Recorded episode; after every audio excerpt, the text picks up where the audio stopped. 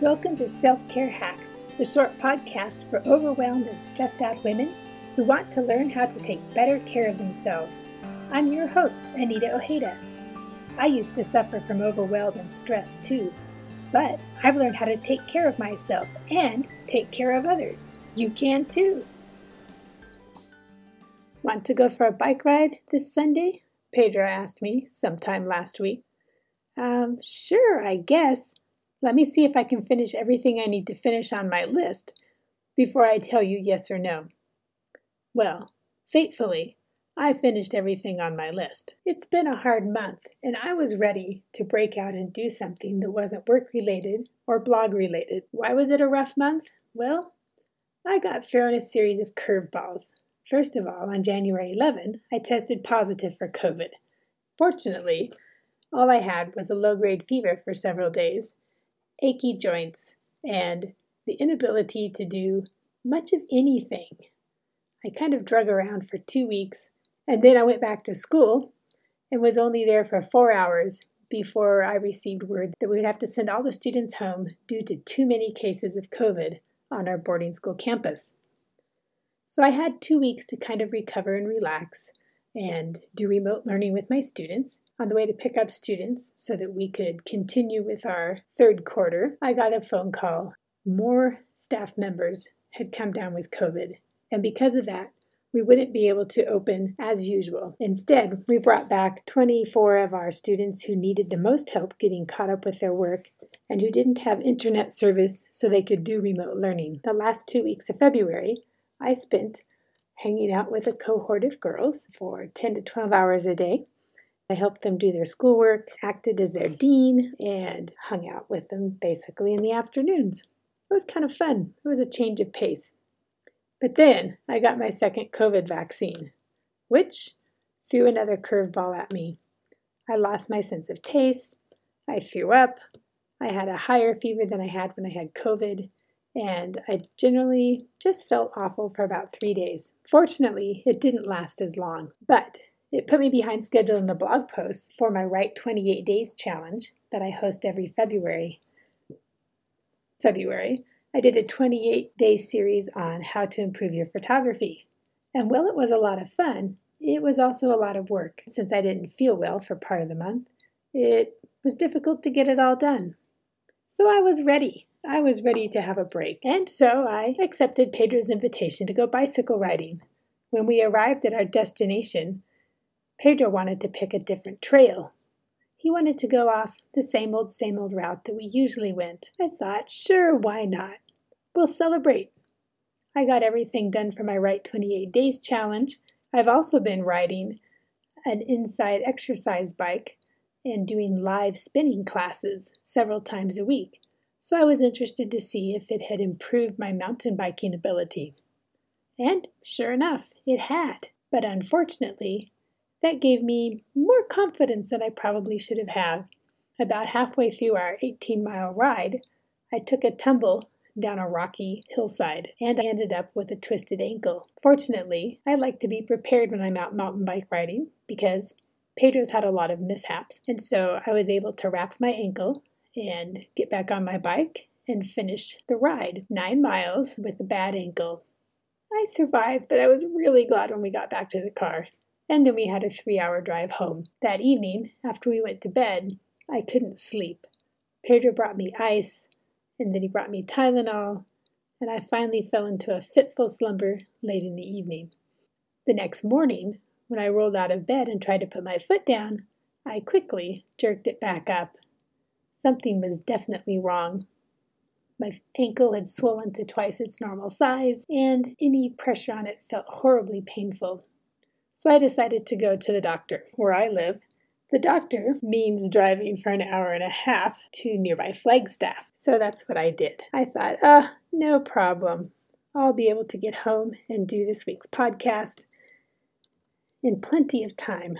Well, small town doctoring is different from big city doctoring. I was able to get into an urgent ortho care center, but then when the doctor ordered an MRI to see if there were ligaments or tendons torn, it took me an hour or so to find an appointment, and then I had to wait around town until 3 in the afternoon. I won't know until tomorrow what the outcome is, whether I just have a really bad sprain or if I've done more serious damage to my ankle. So, as you can tell, my month has not gone according to plan. In fact, this whole year hasn't gone according to plan. So, what do you do when life throws you curveballs? I think you have two choices. You can either let the curveball knock you out, or you can continue playing the game. This isn't the first time life has thrown both Pedro and I curveballs at the same time. You see, he had a minor medical procedure scheduled for Monday morning, so I got to drive myself to the doctor in Flagstaff while someone drove him to his appointment in the other direction. About five years ago, he shattered his clavicle while mountain biking. The day after he had his surgery, I had a minor surgery as well, but my minor surgery caused kidney failure. So, while he was gimping around with a broken wrist on one side and a shattered clavicle on the other side, I wasn't allowed to do much of anything. We were quite the pair. I'll put a picture on the blog post of what we looked like. I took my version of the picture of the painting, American Gothic. Anyhow, back to the present. Here's what I learned about how to manage life when it throws you curveballs. Hack number one do what's most important. Not injuring myself more is most important. So that means that going to the doctor or waiting around town for an MRI is more important than doing a podcast. Hack number two don't feel guilty over things you can't control. I couldn't control that I wasn't prepared for all the podcasts in March. Who knew that the COVID vaccine would bop me upside the head? Who knew that I'd have a mountain biking accident? No one. And so there's no reason to feel guilty for not getting this podcast out on time yesterday morning. Hack number three learn to ask for help. This one is really hard for me. I like to figure things out and do things on my own. My parents used to call me Little Miss Independent, but when you're walking around on crutches, you kind of have to learn how to ask for help.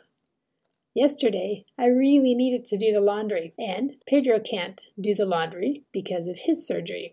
So I had to push the laundry baskets from the bathroom to the hall laundry area and sit on the floor when I loaded the washer and change clothes over into the dryer.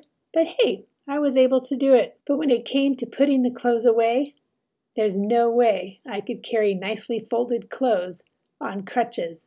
So I had to ask for help. Pedro and I managed to use some teamwork. I sat on the floor and handed the clothes to him and told him where they went, and he put them away for me.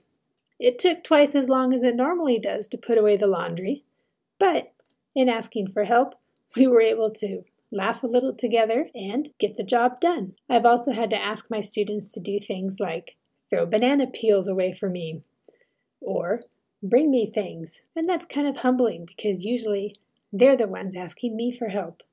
But at the same time, it's empowering for them. Hack number four keep a positive attitude. We don't like it when life throws us curveballs, but there's no point in wallowing in self pity or despair. I'm actually kind of having fun shocking people by telling them that I fell off a mountain. It sounds so much better than I tripped in the parking lot. And it's true. I have pictures to prove it. So, whatever you do, try to look for the positive in the situation that's happening. What's funny, amusing, ironic? How can you tell your story to make people laugh? Hack number five learn to rest. This one is hard for me. I like to exercise. I like to compete with myself to see how many circles I can close on my Apple Watch. It's been a rough couple of months, but I am learning to rest.